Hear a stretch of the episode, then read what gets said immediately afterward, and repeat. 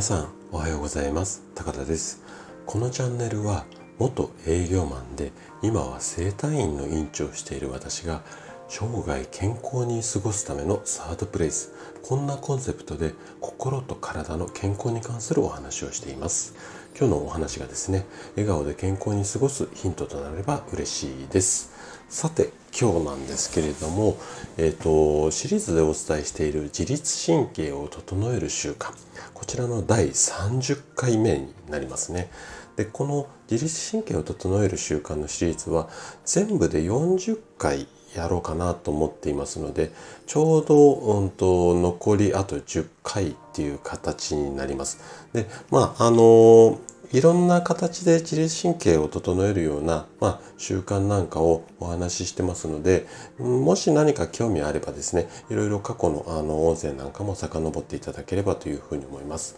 で今日も2つのヒントをお伝えしたいんですが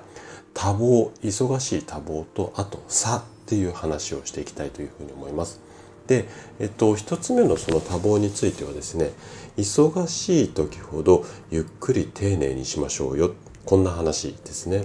で2つ目の差については仕事の内容で差をつけないようにしましょう。こんな話をしていきます。で、今日もできるだけこう専門用語を使わずに分かりやすく話をするつもりなんですけども、もし疑問、質問などありましたらお気軽にコメントいただければというふうに思います。じゃあね、早速本題の方に入っていきましょう。まず1つ目の、うん、自律神経を、えー、整える習慣のヒントですね。忙しいほど、うん、ゆっくり丁寧に、まあ、こんな話からですね。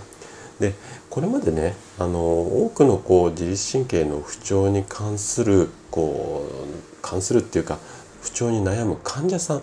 をねたくさん見てきました。でここ最近は本当に、うん、原因に自律神経が入らない方がいらっしゃらないぐらいちょっと乱れてる方が多いですね。まあ、これは一つにマスクの生活が1年以上2年近く続いてて、まあ、呼吸が浅くなったりとかあとはこう不安なことが多いような世の中なってしまってうんとかあとはそうですね外出とか自粛自粛が多くて、まあ、ストレスが溜まって、まあ、いろんな要因があるとも思うんですけれどもあの特にまあそういう自律神経に自律神経で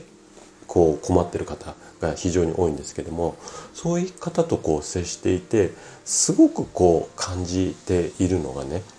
自律神経が乱れてしまうと皆さんね行動が速くなるこんな傾向がすごくあるんですね。で例えばなんですけれども自律神経が乱れた方にまあ会社の仕事で書類のチェックをしてもらうと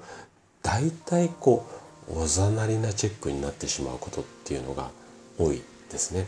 でこの時の心理状態っていうのはこんな忙しい時になんで私が書類チェックなんてって言った具合になってるケースが非常に多いんですよ。でまあ自律神経が乱れている状態で仕事してるからまあイライラしやすいのって当然っちゃ当然なんですけどもでこんなイライラした状態でいわゆる細かい作業っていうんですかね仕事をさせられれば雑に作業をしてしまうためかえって細かいミスが発生してしまったりで細かいミスが出てきてそのミスを怒られて余計にイライラしてそのイライラで自律神経が乱れてっていうまあ要は負のスパイラルみたいな形になってしまうんですよ。でねこの解決方法っていうのはまあいろんなアプローチあるんですけども基本的な考え方としてはもう一つしかないんですよ。どんなことかっていうと忙しい時ほどまあ慌てずゆっくり丁寧に、うん、これに限りますね。はい、で自律神経が乱れているいわゆる忙しい時はとにかくゆっくり作業するようにしてみてください。でこの意識そのものがね習慣化できれば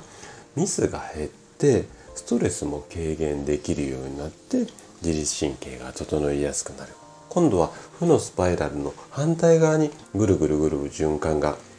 まあ、正のスパイラルって言えばいいんですかね。あの回るようになるのでこの、うん、意識を大切にしてください。これが1つ目のヒントですね。じゃあ続いて2つ目。仕事の内容で差をつけないようにしましょう。まあこんな話ですね。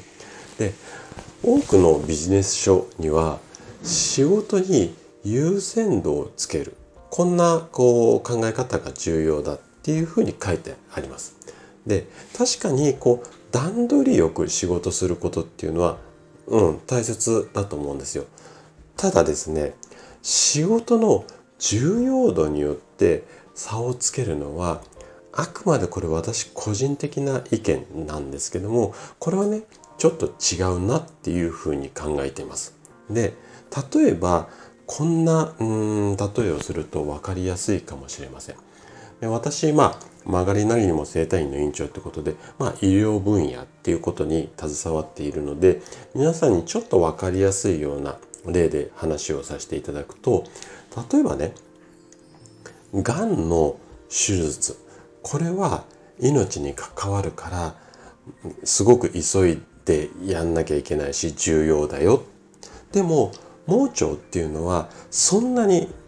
命に別状ないからあ命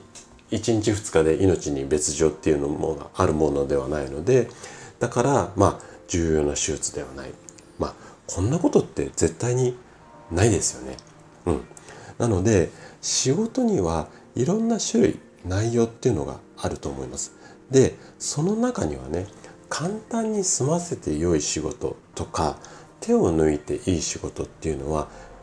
ないですよね。なので全ての仕事に意味を持って真剣に取り組むこと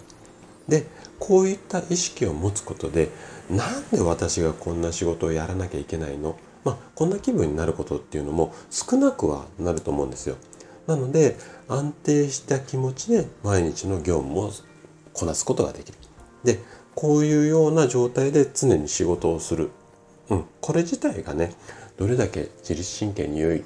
まあ、影響を与えるかはもういつもラジオを聴いていただいている皆さんだったらもうお分かりですよね。はい。ということで今回は多忙と、まあ、差っていうお話をさせていただきました。最後まで聞いていただいたあなたがですね自律神経を整える習慣を身につけることで快適な毎日を過ごせるようになります。ぜひね、今日の2つのヒントがあなたの参考になれば嬉しいです。それでは今日も素敵な一日をお過ごしください。最後まで聞いていただきありがとうございました。